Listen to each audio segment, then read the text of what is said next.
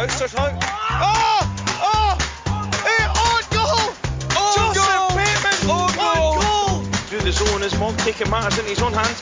Oakley feints a shot, shoots. Oh, Oh, my word! BYG celebrity does the sweeping of the ice. Why Speedy does Speedy does it still Oh, chance? oh, oh, it's a goal from Nicholas Hauger! And now he's celebrating. Puck fired down the ice.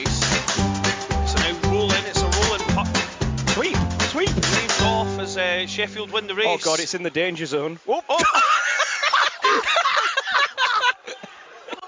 no, Oh, sorry. no, sorry. We're sorry we're laughing. It's just, that was bad timing. Sorry about that. Uh, hello, everyone, and welcome to another edition of the BIHA podcast. I'm joined uh, by Nick Ivel. How are you doing, Nick? I'm very good, thanks, Rambo. Yourself? I'm doing away. I'm doing away. Uh, had a bit of a, a fall at, at training with the Eagles. Uh, thought I'd be smart and try and show them how to play hockey. Fell over. Uh, sorry, I'm okay. I'm okay. I just uh, it was it was a rather comical fall. Um, Yeah, and, uh, but your pride that's hurt more than uh, yes. more mental pain than uh, physical. Yeah, yeah, yeah. The see, pride comes before the fall. Well, it definitely disappears after the fall. Anyway, that's for that's for certain. um. So, uh, Nick, this on video, I'd like a copy. unfortunately, it's not. It's not. Um. It's not like the Miller toss. Um. Uh, yeah. So the uh, Nick, we've had we, the last time we spoke, we were at um thirty thousand feet, or maybe that's too high. I have no idea about uh, how high planes fly. Um. And Dave had to do a lot of editing on the sound, so uh, this time we're we're just doing it the old regular fashion way with uh, Skype. Um. Yeah, uh, like I think I think next time we should we could definitely one up the plane somehow. Like maybe uh, maybe we record this like during the summer. We record one while we're like mowing the lawn or something. helicopter ride. um, the uh, there's been a lot of hockey played since uh, since we last spoke um, on the podcast, Nick, uh, and uh, things are starting to take shape, and we're seeing who may or may not make it to uh, to the playoffs at the moment. Um, so should we have a quick run through a check-in, then we'll maybe skip to one of our, our interviews for the day. Yep, let's go for that. All right, so uh, checking one. Um, in the north, I'm pretty sure it's going to be Sheffield that's going to win that. Uh, I don't know you- Yeah, it's, uh, yeah, they're pretty pretty dominant. Um, five wins from five, uh, plus thirty seven on goals, ten points. Um, realistically, I think the only team that can actually catch them, um, without a heap of other craziness happen happening, is St Andrews because they're. I think they've only played them once and they lost to them away. So yeah, they have. And, and the return game is in St Andrews, so there is still a chance. But in the same way, it would you know, like the looking at the goal difference that they've got there, like yeah, it's going to take some overhauling and result wise. Yeah, cer- certainly is. Um, uh, the game is actually in Kirkcaldy because it was in St Andrews we'd be playing on a beach, but uh, I, I know what you meant. um, the travel, of course, can be the great equaliser in uh, in uh, our our cup competition. So that's that's uh, them. I, I definitely think it's between Sheffield and St Andrews could nick it, but I, I I really think that Sheffield just seems solid from top to tail uh, this year, and they're obviously well coached by uh, big big man Mike, as it were. Um, the South, the South's a completely different animal. Um, I mean, it, it really is London Dragons to they've got one hand on on the playoff spot, but there's a lot, there's still a lot of hockey to be played in that division. Um, Imperial have got a couple of games left. They could they could skip over them. Cambridge have got a couple of games left. Oxford have got another four games left. Cardiff are probably the only ones that are feasibly out of it. Well, they are out of it because they can only get eight points maximum if they win all their games. But uh, so we're looking at. I, reckon one of the London teams is going to take it. Nick, what are you thinking? That's a bit of a change. We've normally we've had Cambridge, we've had Oxford the last couple of years. Could be exciting. Two new teams in the playoffs. Yeah, it could be. Like obviously, uh, London, no, no, uh, no strangers to that uh, particular dance. But um, having been back there in a little while, it could be it could be quite interesting. Maybe a, a London Sheffield uh, Sheffield matchup would be uh, would be a little bit different to watch. But then uh, I, wouldn't write off Imperial. I think there's still uh, there's still something there. Yeah, and they've taken like a duck to water coming in um, after.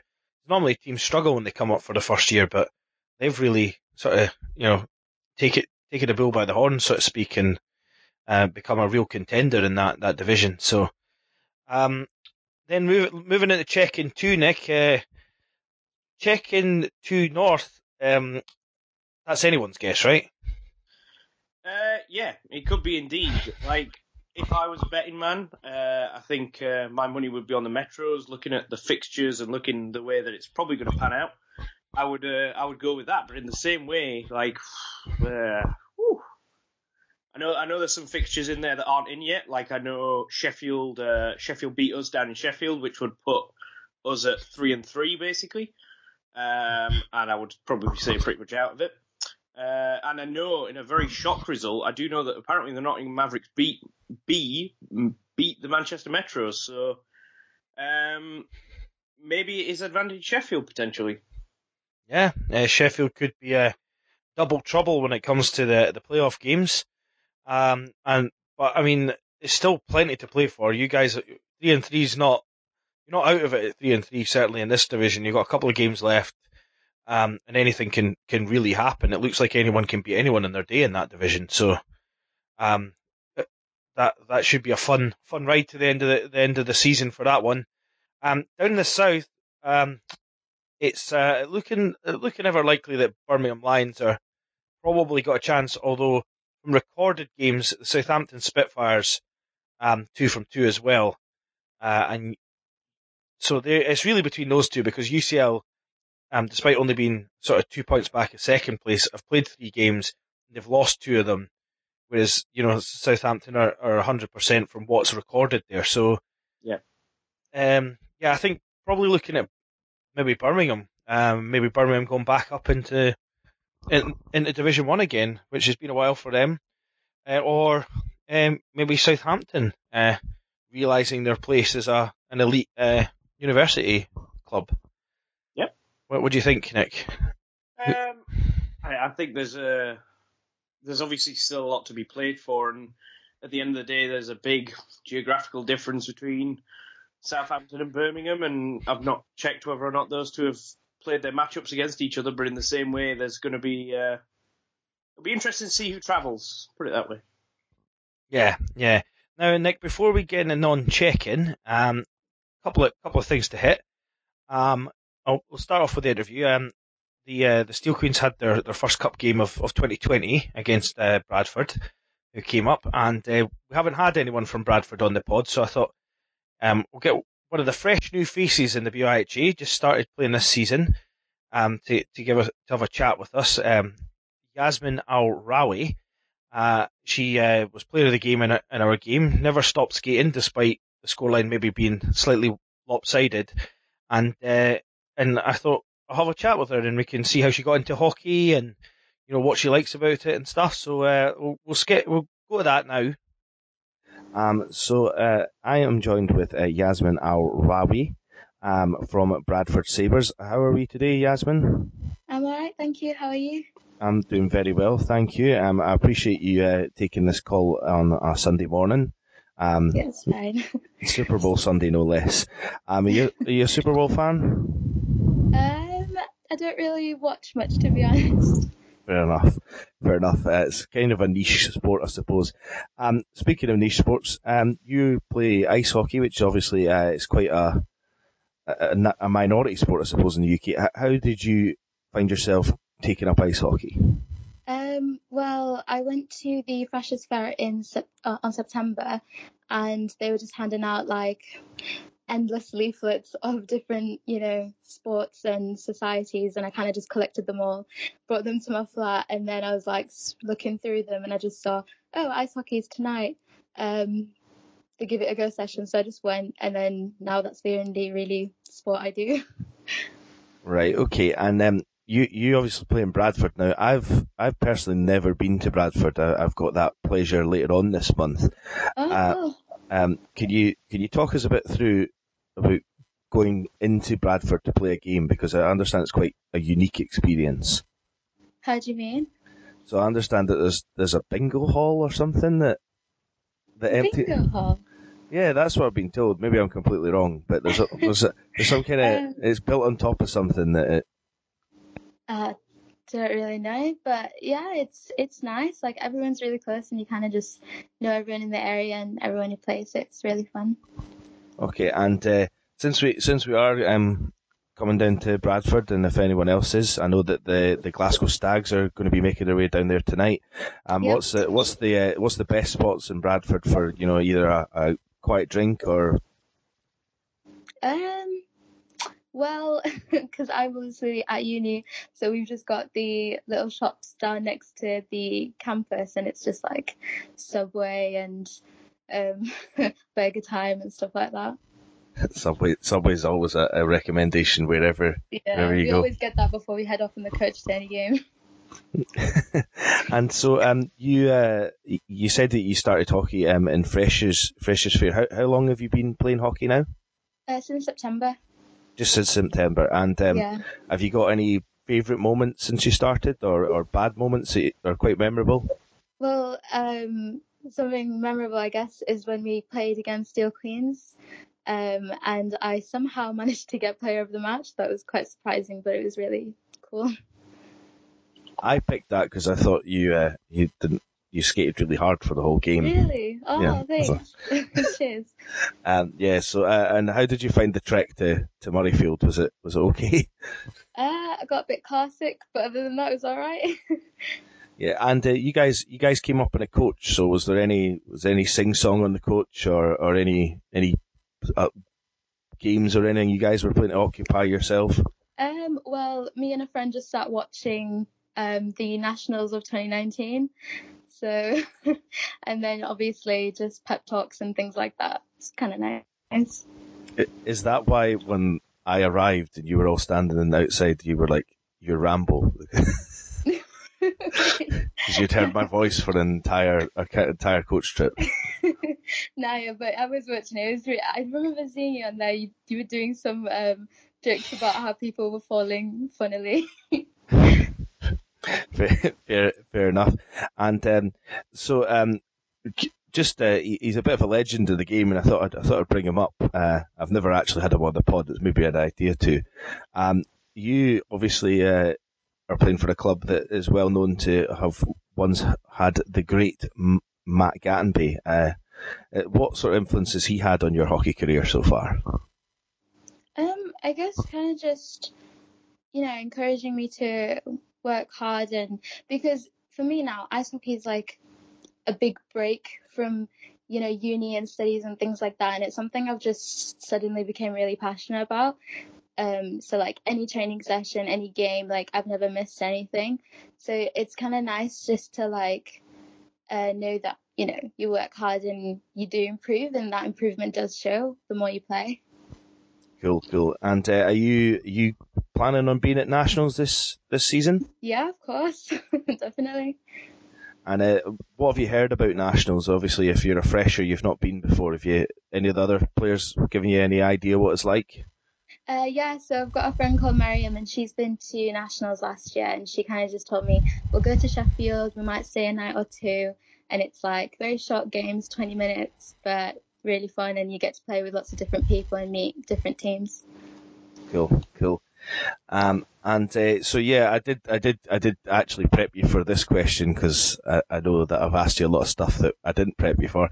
Um, so what what is your favourite type of cheese and why?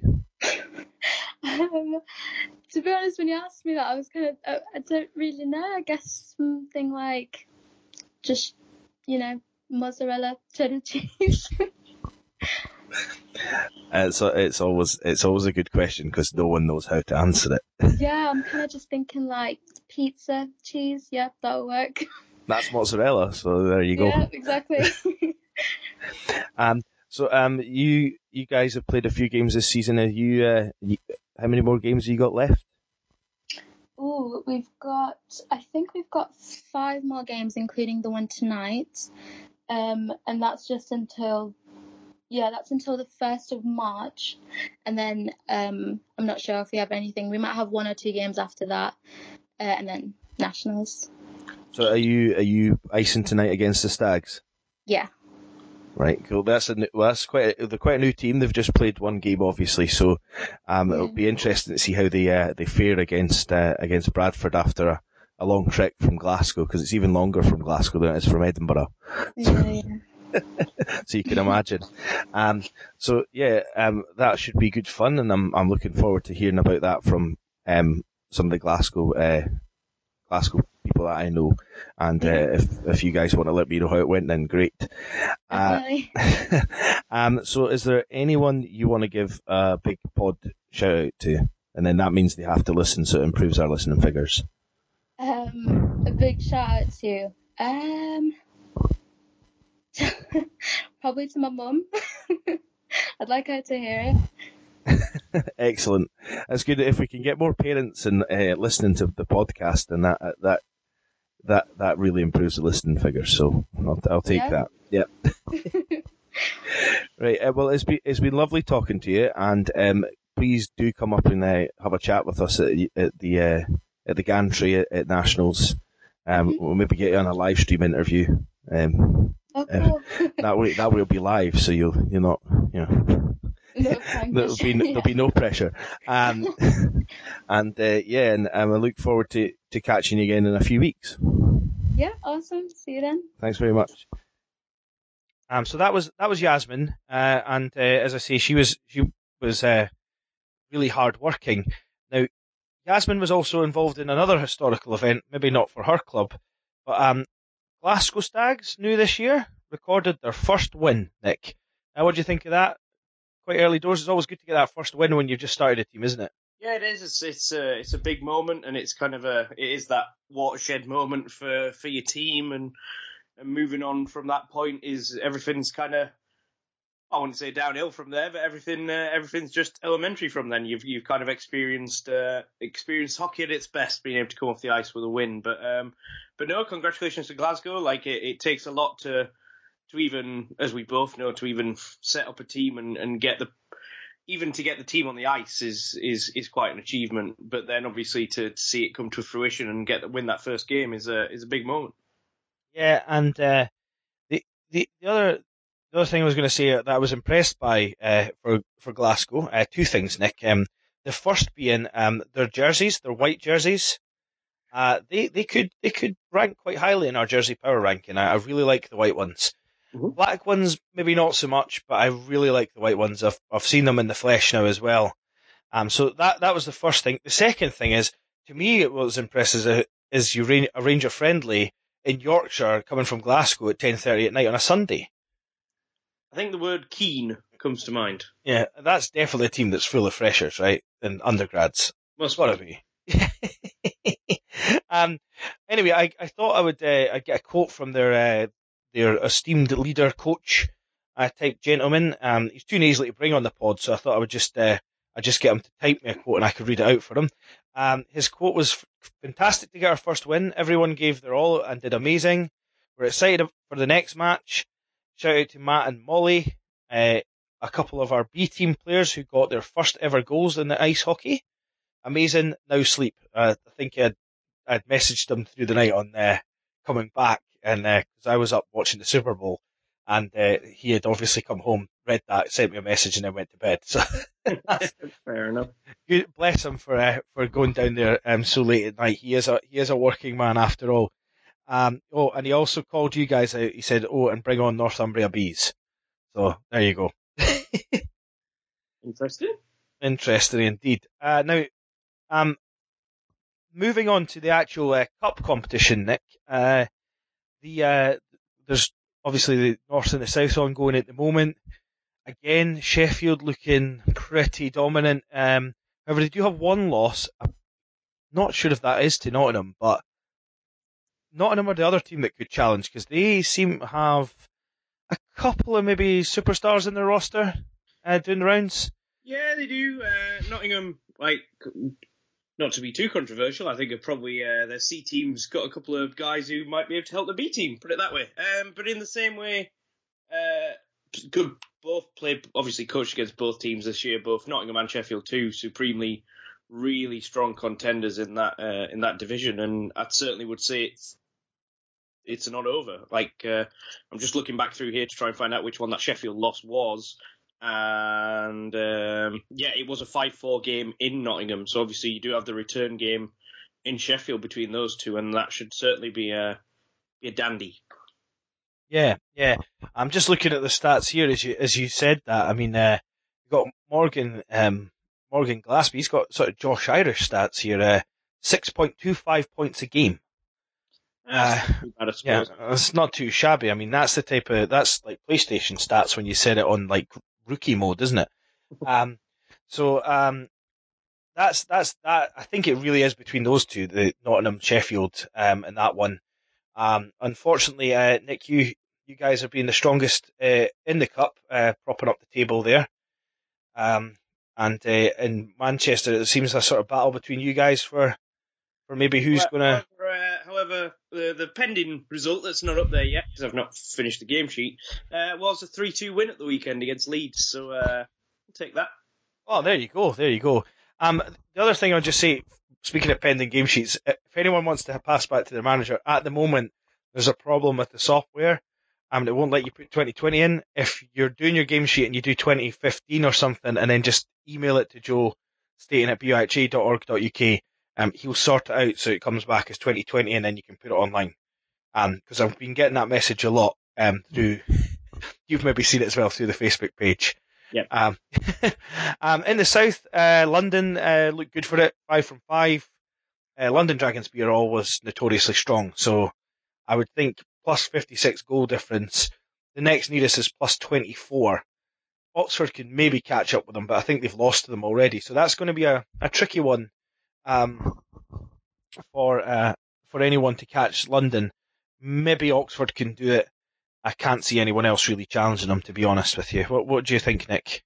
Yeah, I, I think there's a the Saturday the 25th of 25th of January is obviously a, pending London home game against Oxford.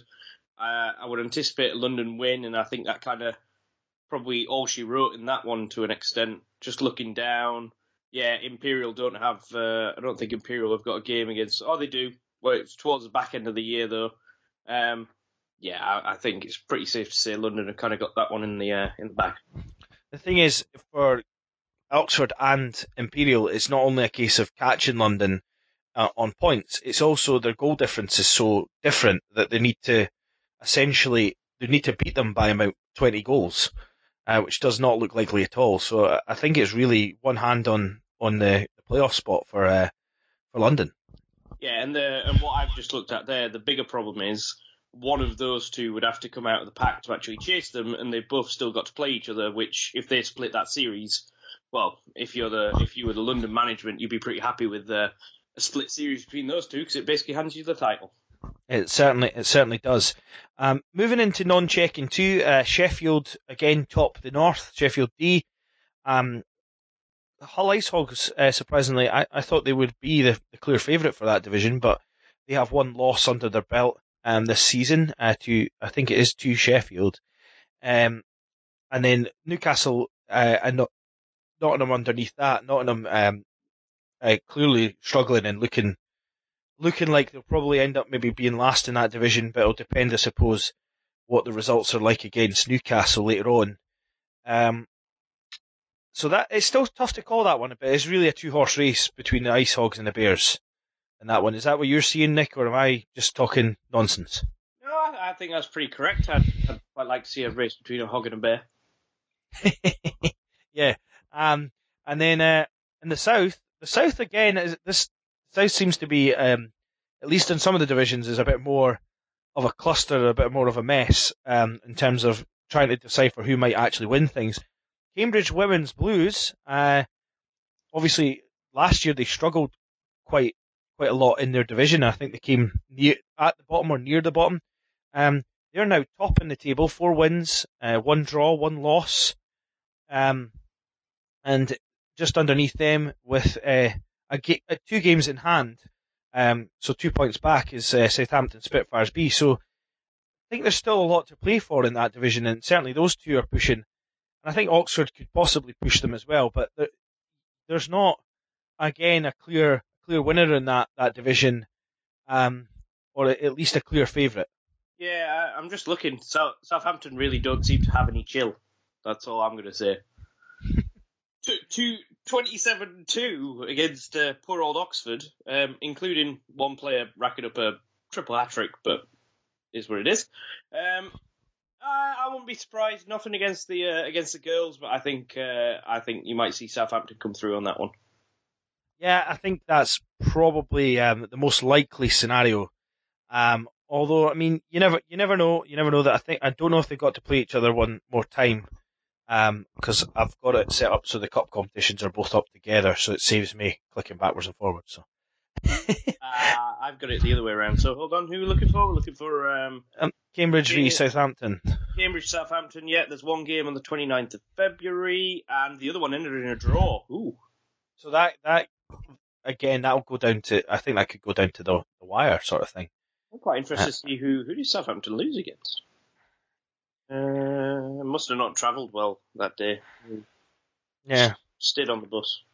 Oh no, South. I don't think Southampton have actually lost. Oh, they've sorry, yeah. Yeah, yeah, it's just- Uh, Yeah, so Cambridge need to essentially need to beat them in that game to, to put themselves in a, a half decent position to, to take the title. Goal difference is very close between the two, so Yeah. um, come down to that. Um, and then uh, in the uh, non-checking three, uh, I don't mind to toot my own trumpet, but I do think the Steel Queens are looking pretty pretty good shape there. Although two of their last three games are away from home in a double header, where will probably not travel as well as with as strong a squad as we maybe have at home. True, but to be fair, the, the main question that I've been thinking about is what uh, what kind of get up are you going to wear for the playoff final is really kind of what I'm after. Um, well, that know, I know you do like to dress for the occasion. well, I'm not gonna I'm not gonna say what I, I would be wearing because I don't want to count my chickens before they hatch. Um, and certainly I, I'm I'm proud of the girls and the way they're working, but I don't I don't want to sort of preempt something or jinx it or anything. No, I, I, I can understand that. However, I've already on making chicken pies from uh, from those chickens, so uh, Mhm. I think uh, we'll, we'll see what happens. But yeah, completely agree. But uh, no, it's uh, we've always talked about the Steel Queens entering the uh, entering the actual cup, and obviously going to have to work your way up, and it's uh, it's a tough slog. But yeah, it's uh, it's going well so far. It, it certainly it certainly is. Um, and uh, in the south, south um a little bit tougher to call. Two team, most of the teams have played five games. It seems that UCL haven't played a game. That's either really bad scheduling or some of the game sheets are missing. Yeah, Um, imagine imagine being the guy who does the scheduling and finds out that that's what he's done. Surely I haven't done that. That can't be right. Um, so anyway, uh, yeah, so that's looking, that's, that's a tasty little race because you've got Imperial C on six points, London C on six points, and then Birmingham C on seven points, all played five games each. Huskies don't look in it, but the Huskies could be kingmaker in some ways because they have, essentially, I think they've drawn a game against one of the, they've drawn against uh, Birmingham at some point, um, being a team that's you know fourth in that table. Um, so that's that's very good going by them because they could certainly they could certainly cause um, the uh, the winner to be one team or another. I think. Yeah, yeah, very true.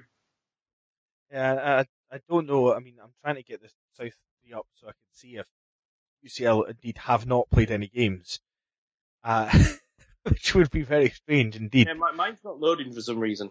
Yeah, that it could, uh, maybe broke it because of my bad scheduling. Um, so- Apologies, I was just more just in disbelief. I'm watching the GB game in the background, and they've just had a short-handed three-on-one breakaway, and the lead guy decides to shoot.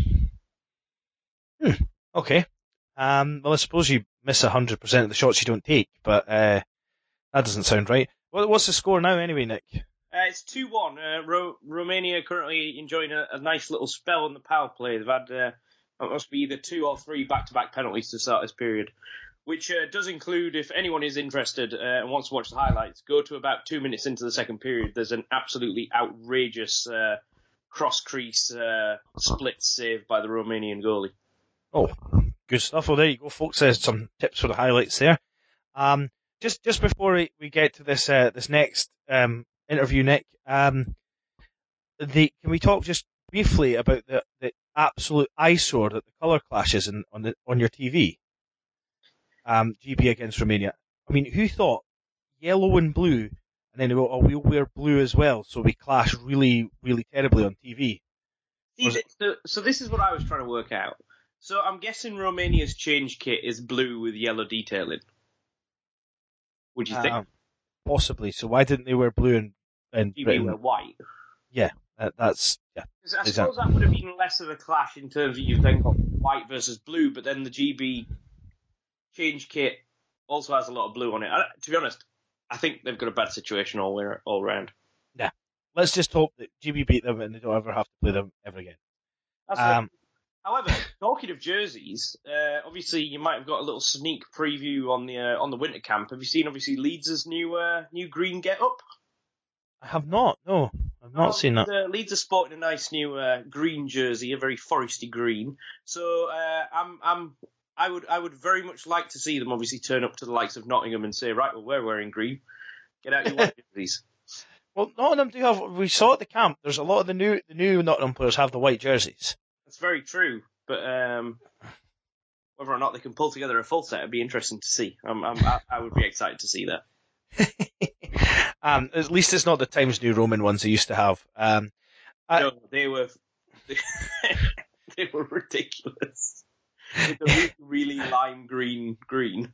yeah, it was. Yeah, they were horrible. But um, Nick, uh, one of the things I think we've we preached, not that it should be preached because it shouldn't need to be preached, but is that hockey really, um, especially in the BHAs for, for everyone, um, whether you're um, you know, of a certain race or a certain um, sexual orientation or religion, we don't mind. Um, we will judge you based on how you celebrate scoring a goal when it's 20 0, uh, not on based on um, anything to do with your personal life.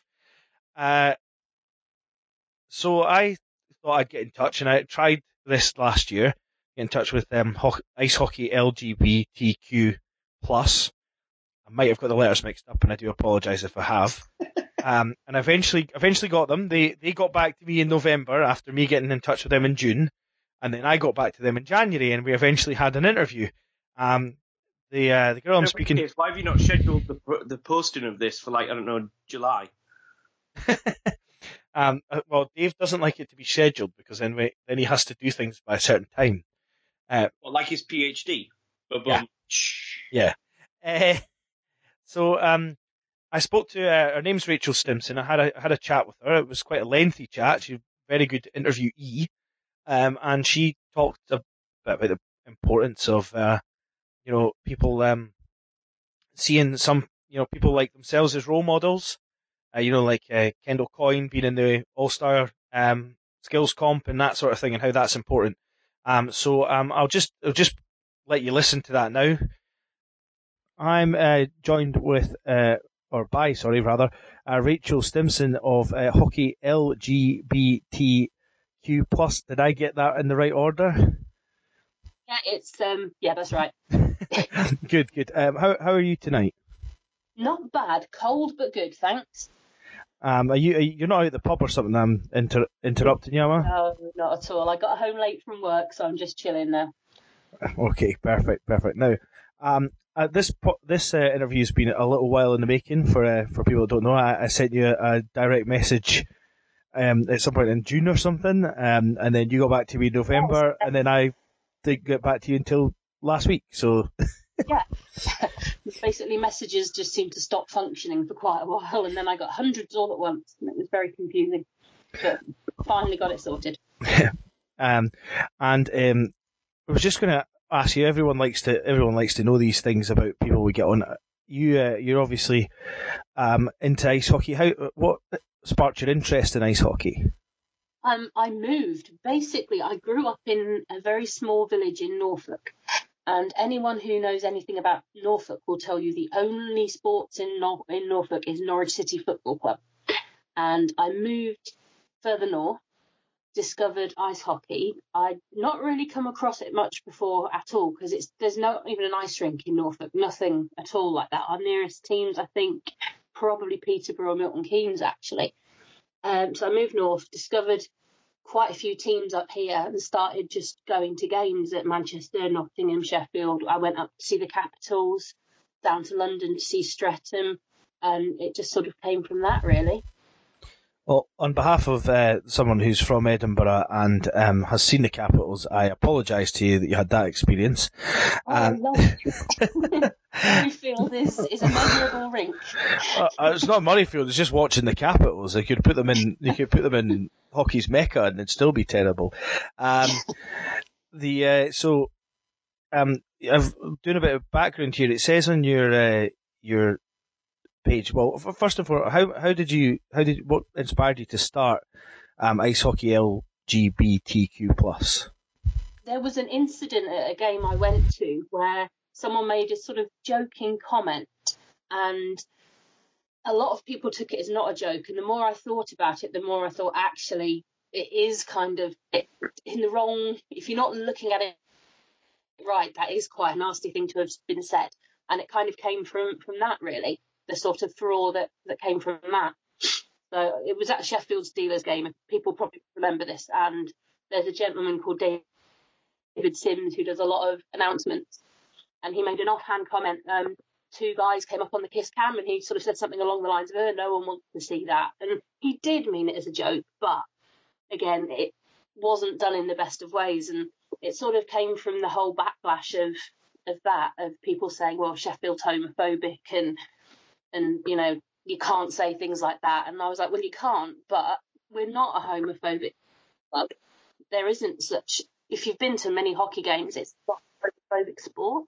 And I thought, looking at all the trouble with football and how homophobic that definitely is, I think it was something that needed celebrating. So I thought, right, I know some clubs do some things. I know there's some good stuff out there. I'm going to make sure that gets seen rather than comments like this. So it sort of came from that, really. Well, I know certainly you're doing good work because I'm not that plugged in and on hockey Twitter apart from really BIHA clubs, and certainly I've seen a lot of a lot of your tweets and things doing the rounds over the last sort of year or so. Um, I do try and pick up not just, you know, a lot of it's the EIHL, but that's because they've got the biggest sort of mouthpieces, so they're more obvious. But I do try and pick up whatever's going on around the league, and if people want me to see something, I just ask that they tweet it at me because I follow about a thousand accounts, so I do miss things that I'd really like to see sometimes. Yeah, and, and just for, for anyone that is listening and, and does want to uh, tweet Rachel, um, it's uh, at ice underscore LGBTQ. Um, so Yeah, that's the, completely team and league neutral. Like I said, I grew up where there wasn't any hockey. So to me, a hockey game is is hockey. I just go for the love of it. Whoever's playing. So you don't take one team above. Anything good your team is doing, we want to know about it and we want to show everybody. Great, great. Um, now, the the one thing I was going to ask you about is, uh, is someone that grew up um, not a fan of the Cardiff Devils uh, back when the Racers played. Yeah. Um, your the description on your, your Twitter page is uh, inspired by support of Cardiff Devils and their followers. Yeah. So, can you tell us a bit about? That was, yeah, definitely. After the, the comment at the game, there was a lot of backlash uh, after that game at Sheffield. And my nearest club is Sheffield, so I do go there more than anywhere else. And the first nice thing to happen after all of that was uh, two two fans of the Cardiff Devils, and I'm sure they won't mind me saying the names of Rach and Bass. They turned up with a Welsh flag with a rainbow on it, and it was just that was the first time I'd seen a rainbow at a hockey game, and it was brilliant. It just that sort of just that one little thing made me think actually that you know this isn't a homophobic sport. This is a sport that truly welcomes everybody, and it was just from there I spoke to more Cardiff Devils fans, and then I think they're the only team I know of in the EIHL who actually have uh, you can play ambassadors. So it was sort of it came from the fact that they were doing all this good stuff and it hadn't been highlighted to anyone that they were doing it. So I thought, well, it's come, I'm going to make a point of showing everybody what they're doing, so other people can follow. They were the first team I think to do a you can play video as well. So it, they were doing all this good stuff and none of it was sort of being publicised. So I thought, right, the whole league needs to know about it, and went from there. Really. So it was sort of they sort of really started it all. That makes sense. Yeah, that that's that that's interesting. I did not know um not know about that, so that's it's really interesting. I mean, uh, as I say, I, I was never a, a, a, big fan of the Cardiff Devils growing up because they they're surprisingly, despite the distance, big big uh, rivals of the the Murrayfield Racers as it was then. Um, yes, yeah, yeah, back again is that now, isn't it?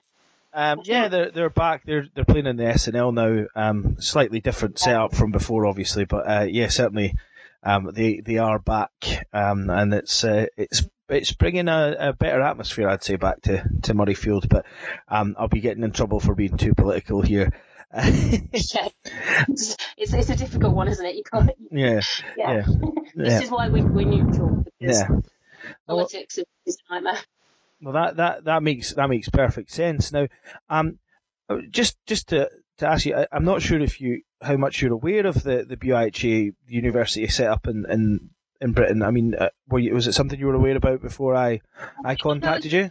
That's it. Not a huge amount, but a little, because I think you guys you've got training at Sheffield and you held your your um, was it the playoffs you held or the League Cup or something you held a big competition last year at the arena I think? Uh, we have the the nationals um the, the, like which is a sort of set of tournaments for uh, different pitched at different levels um so we have beginners people who've um basically just started some of them just started skating and maybe or be starting skating next week, and they'll be playing in nationals.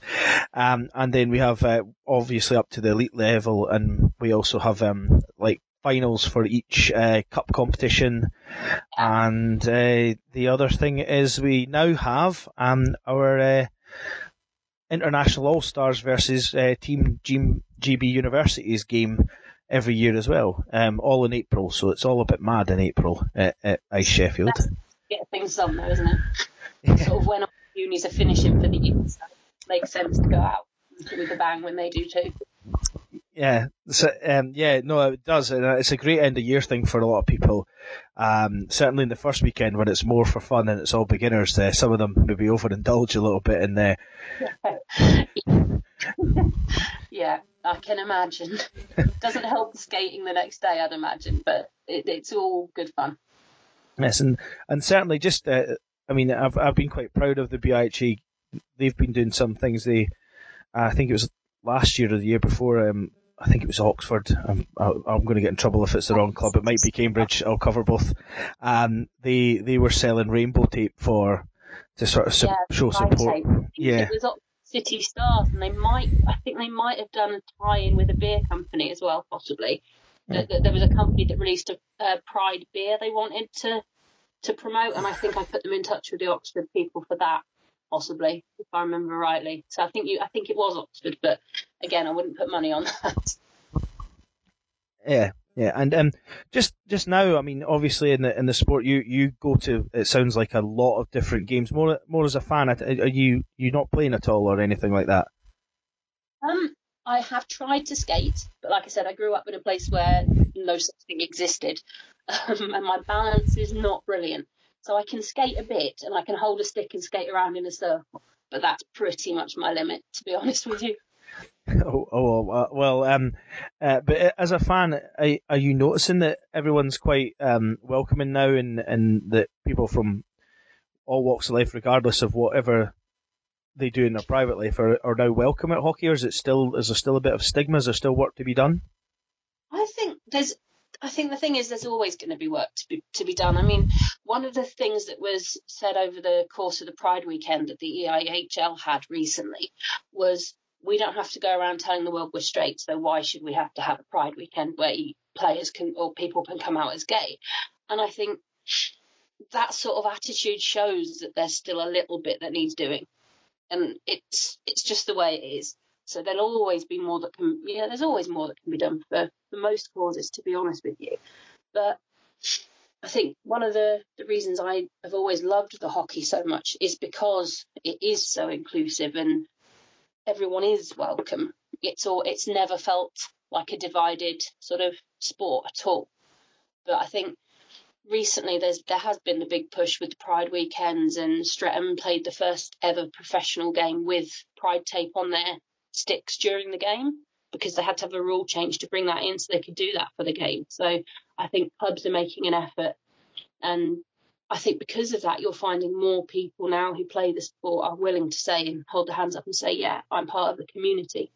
I mean, one of the other things that came out of the Pride weekend was um, I think there were a few people made comments about there's a guy called Zach Sullivan from the Manchester Storm who's who's just come out as bisexual, and someone made comments about oh you know what about all the women in the sport? And I thought actually that's a good point. There are a lot of women who play hockey. There are a lot of gay women who play hockey.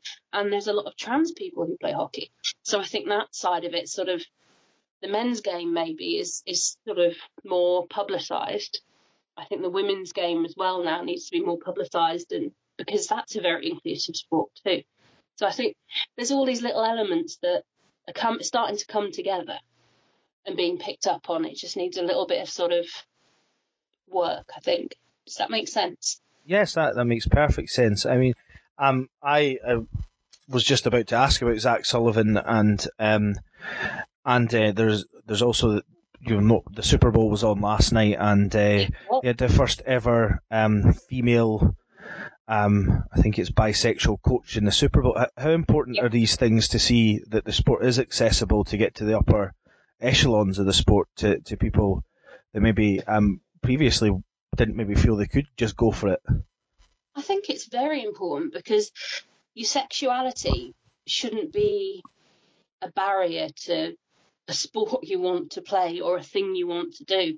But I think it, certain sports have got an image of being, oh, it's all about the lads or you know that sort of thing, and it's it's not necessarily the way it is. So someone needs to just show people that it isn't like that. I think anyone who grows up on the margins of society for whatever reason, whether it's the sexuality, whether it's the skin color, whether it's their hobbies and interests, seeing somebody like you doing something you want to do shows you it's possible, gives you that sort of drive to do it.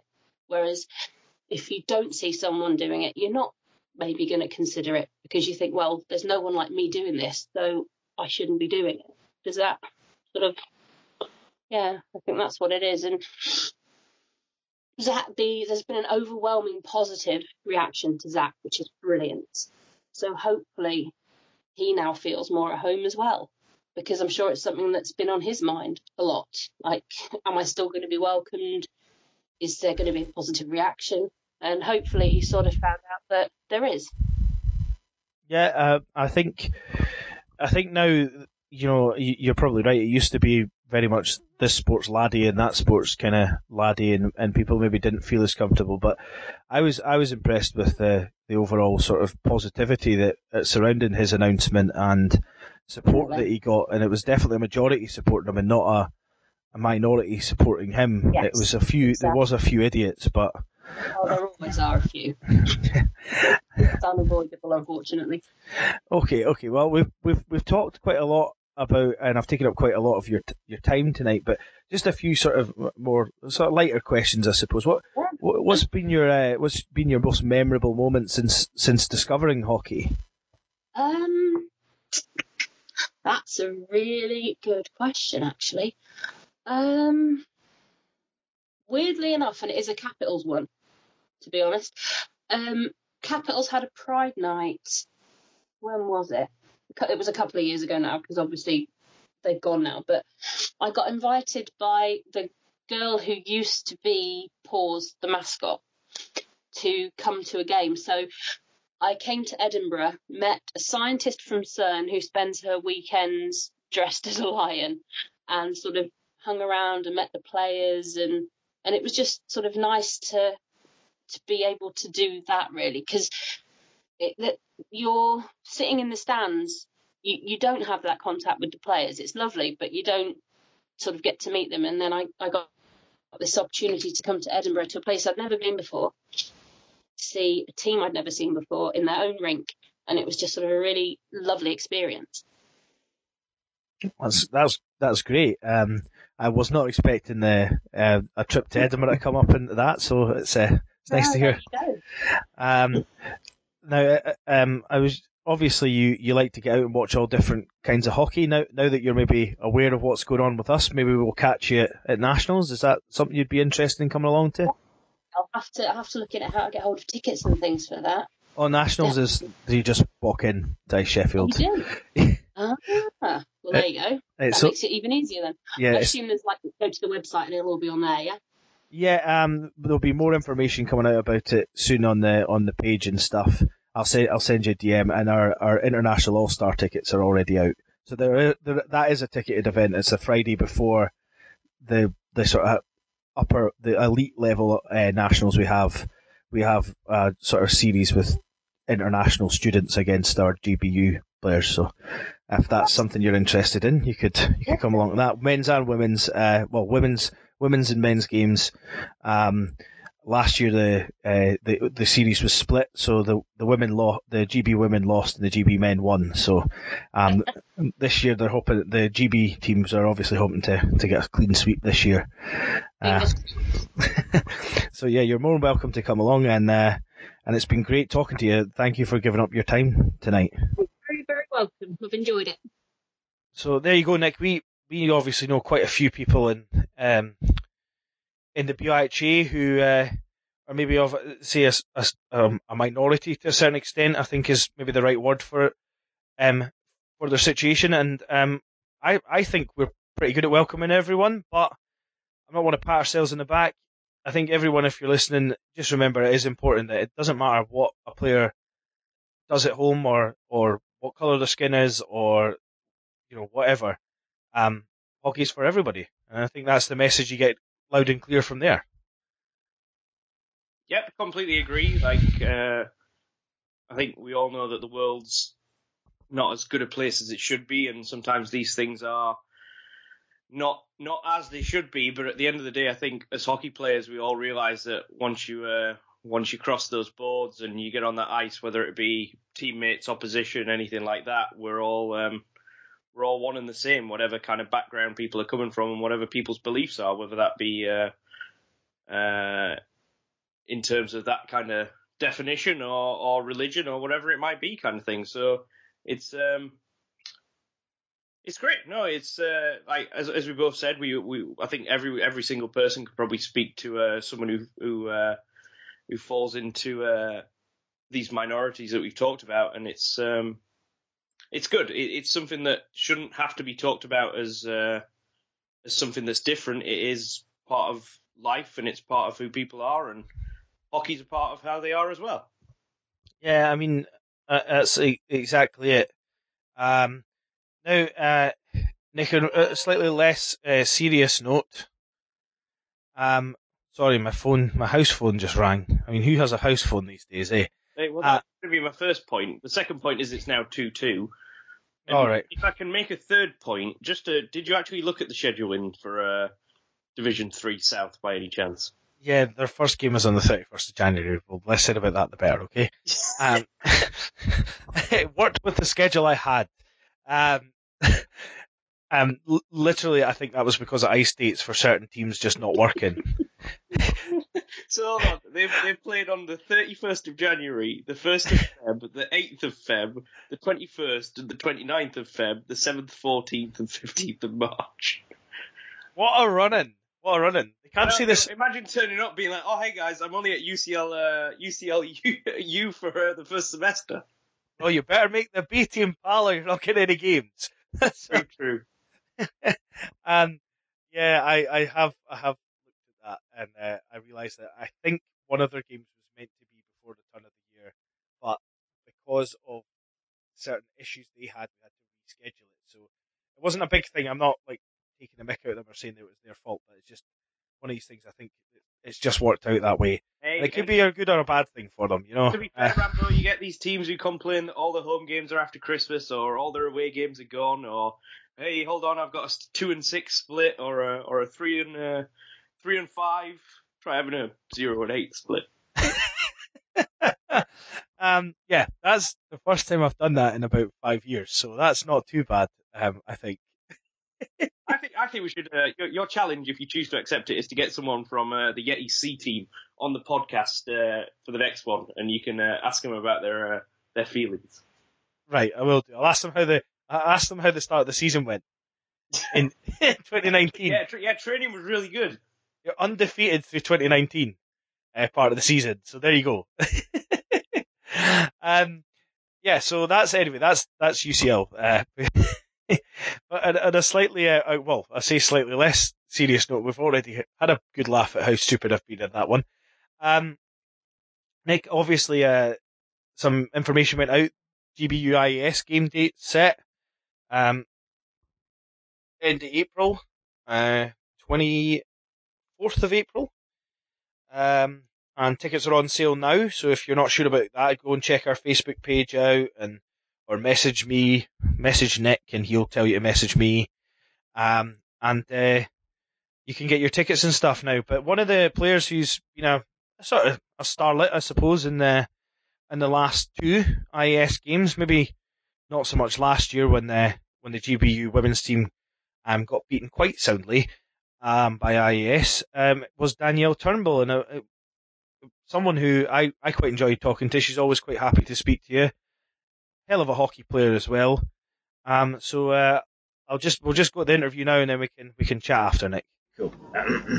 um, so uh, I am joined with uh, Danielle Turnbull. Uh, hi Danielle, how are you today? Hello, I'm good, thanks.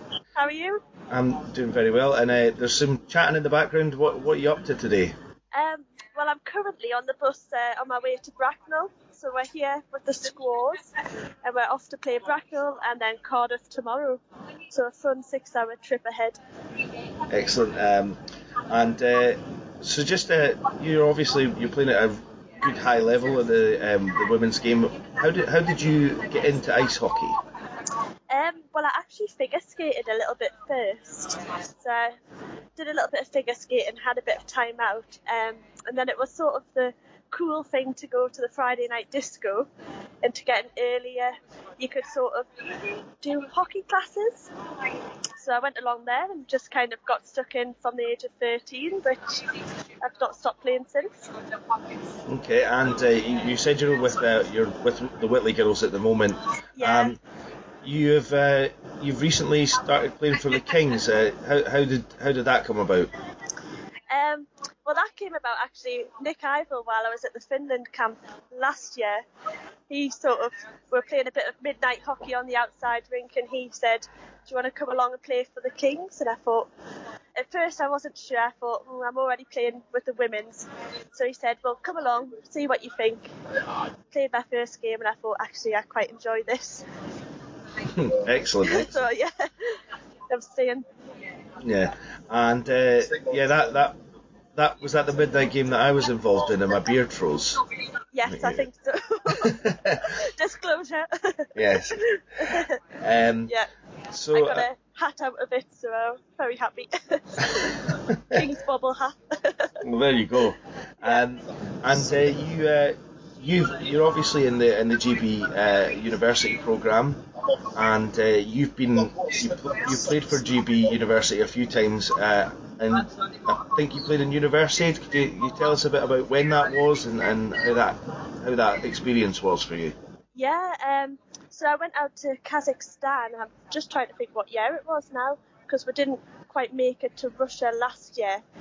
Um, and it was just uh, the only thing I can describe it as is the craziest thing I've ever been involved with. It was just we were treated like celebrities. Basically, it was such an experience. You know, we'd have training in the morning and we'd have a police escort to training and games and via a bus, and then we'd get to the rink and people would ask for our pictures.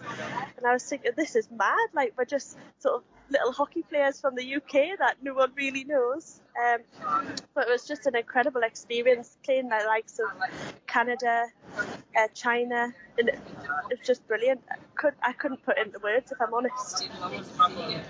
Cool. So Uh, and uh, you've uh, you, you obviously you were in Finland with GBU. Uh, How I mean that experience was obviously slightly different, but Yeah. that was a it was a whole different vibe. Um, adding you know S- Stephen Eccles and everything. How, how did that compare to?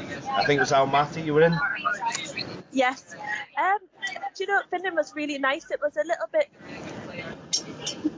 more well it was more relaxed i would say and it was really nice because we've really got a bond as a team and having sort of Stephen on board you know as i've said this to Stephen before that kind of puts you out your comfort zone a little bit but you actually get to really know everyone from that and you can have a bit of a joke and work out sort of everyone's personalities and what they're like in the team which is quite nice. So it's quite nice to have them at the um, GBU camps as well because obviously we've got some new girls coming in, so it's nice to see how they're fitting in and sort of how they get to know us because he kind of makes you do well, he doesn't make you do things, but you kind of do things where you're a little bit out your comfort zone. So it's really getting to know everyone, which is quite nice.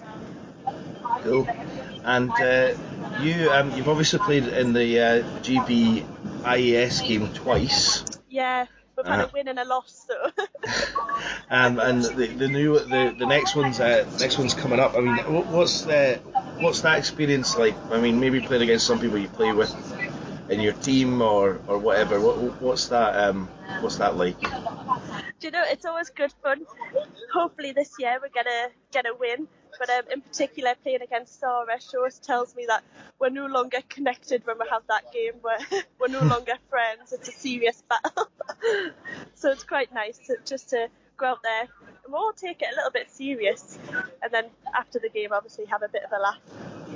Yeah, yeah. And you uh, you if you were to try to tell people to buy tickets, what why what would be the main reason to buy tickets to come and come and watch that game? Well, it's just really, it's, you can see two games. You know, see how the women's hockey works, the men's hockey. Um, you can have a bit of a laugh. Obviously, you're commentating throughout. So that's something definitely to come and have a watch. I think it's on Nationals weekend, so a good way to start your weekend. And uh, I know last year you used the plug, um, good, good hockey, no, Good Friday, great hockey. So uh, not Good Friday, but still great hockey.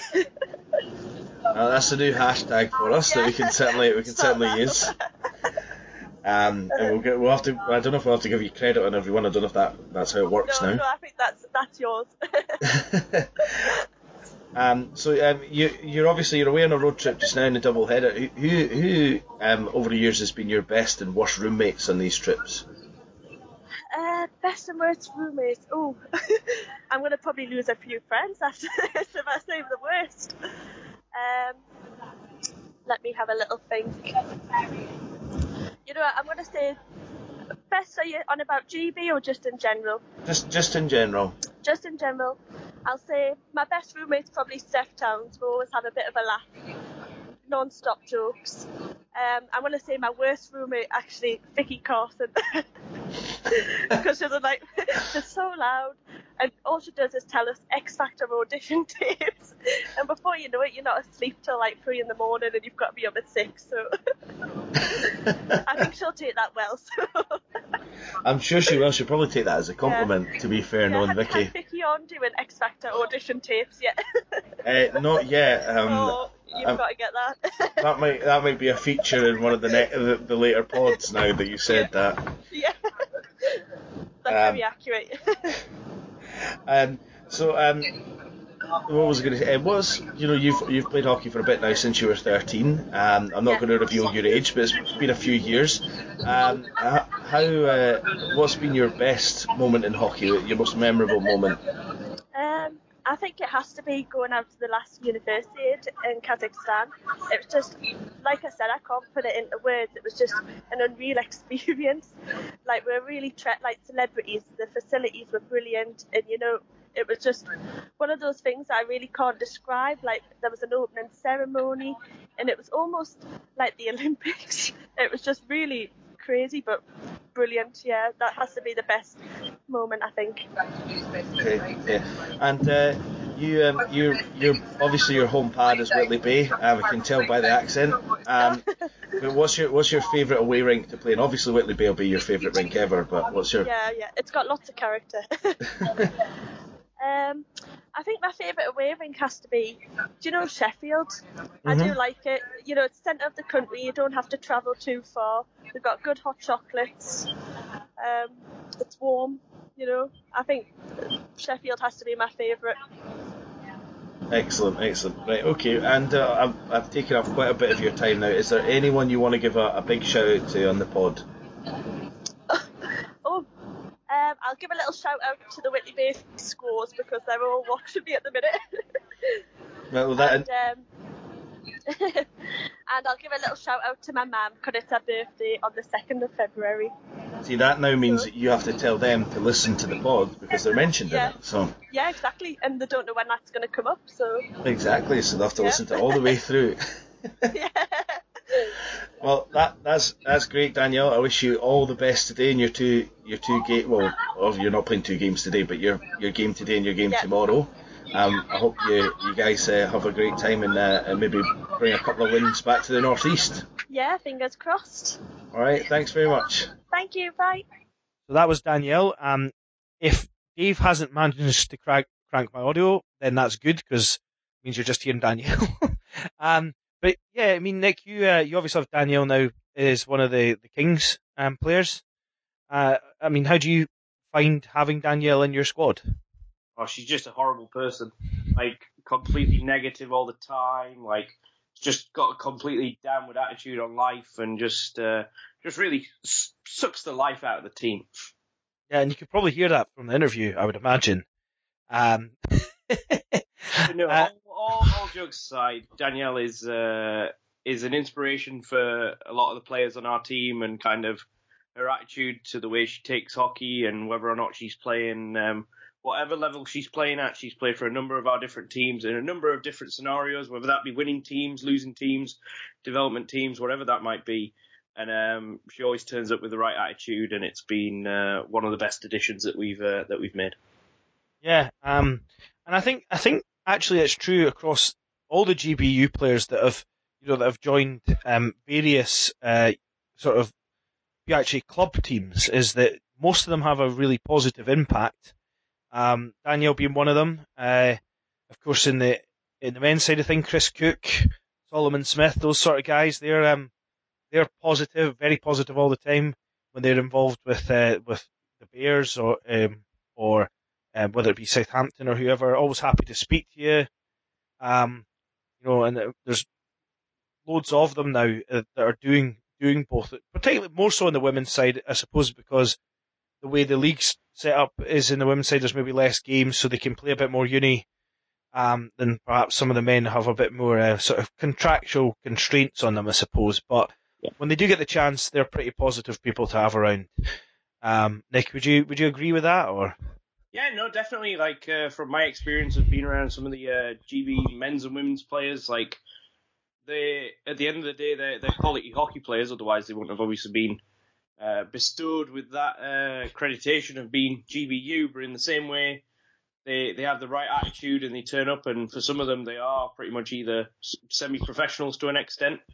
Um, but sorry, by the way, it's now three two GB. They've just scored.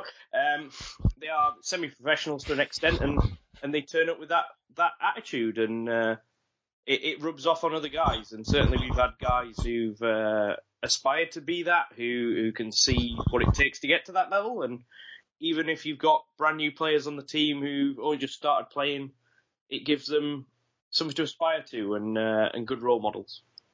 Yeah, yeah, and uh, there's there's going to be a lot of stuff coming up with GBU. Um, not that we are we're not bothered about the club game. We'll be watching all the club clubs and what's coming in the the end of this cup run, um, and even some of the challenge games. Um, but we will there will be a lot of chat about IAS. Um, and one of the things we'll be looking at in the next podcast, Nick, um, we'll get our chance to uh, to introduce well via via um, interview um, the captains of GBU for the IAS game. So th- that should be something I'm excited about. We can only but speculate who they might be. Um, I have to say, I probably know the women's side slightly more, having managed them, and obviously running the Steel Queens. A few of our um, players are, are down trialing out for for GBU. Um, so yeah, I mean that that should be quite exciting, Nick. Um, and uh, it's always an exciting time when we get to, to hype IAS. Yeah, we've uh, we've championed that cause. Maybe we got to the point um, last year where a lot of people thought we might have been a little bit partisan towards them, but um, but no, especially like at the end of the day, we we came through, and obviously you've got a, a greater involvement in the GB setup than I have, but certainly at the end of the day, the IAS is the is the cup stalwarts and the cup stars that we've seen and we commentated on at nationals, and that's why we do get a little bit more hyped about it. And certainly, again, I'm excited to see what uh, what they're going to bring to the table for both the men's and the women's teams. Yeah, I mean, part of my, my job, I suppose, is, is a GB manager and kind of take on the role of almost IAS G, GM uh, come that time of year, amongst other things, um, amongst looking dapper in between the benches. Um, I uh, is is to try and get a team that's going to challenge GB. There is there's no point in, in sort of just saying to folk, um, we're just going to put a team out and have a bit of fun. The IAS guys that turn up and the IAS girls that turn up, they, they take it really seriously. They they want to beat GB. They want that scalp, and I, I think that's what makes it such an interesting rivalry because some of these players play in the same club, but still they want it so bad when they play each other. And I think I think that the last two years, and the last the, the last men's game particularly, were just a testament to um, how much teams want it. I mean, the, the the IS men's team looked like they were dead and buried in that game, and it finished seven five. Yeah. I mean, so if anyone was wanting, thinking about getting a ticket and they weren't sure, Nick, what would you say to them? Uh, I would say to them, go back through the YouTube footage, go watch last year's game, go watch the year before, and uh, have a serious think about what you're doing that weekend. Make sure you're, you're there. Yeah, perfect, Nick. Well, on that note, Nick, I think we've uh, we've talked enough. You probably want to watch the end of the GB game. Um, I will hype uh, that the next time we're on the pod, um, I should be speaking with uh, couple of one or two of the GBU coaches. I think Ali Emery's uh, lined up. Um, she's also an international hockey player, so that'll be interesting to see what she's she's got to say about hockey and uh, and the GBU program, and uh, also Pete Wynn. So um, I'm hoping to have both of them on the next podcast. Uh, if it's possible, scheduling wise, we might even have a roundtable. So um, I'll say, yeah, I'll say goodbye just now, folks. So that's a goodbye for me. And a goodbye for me.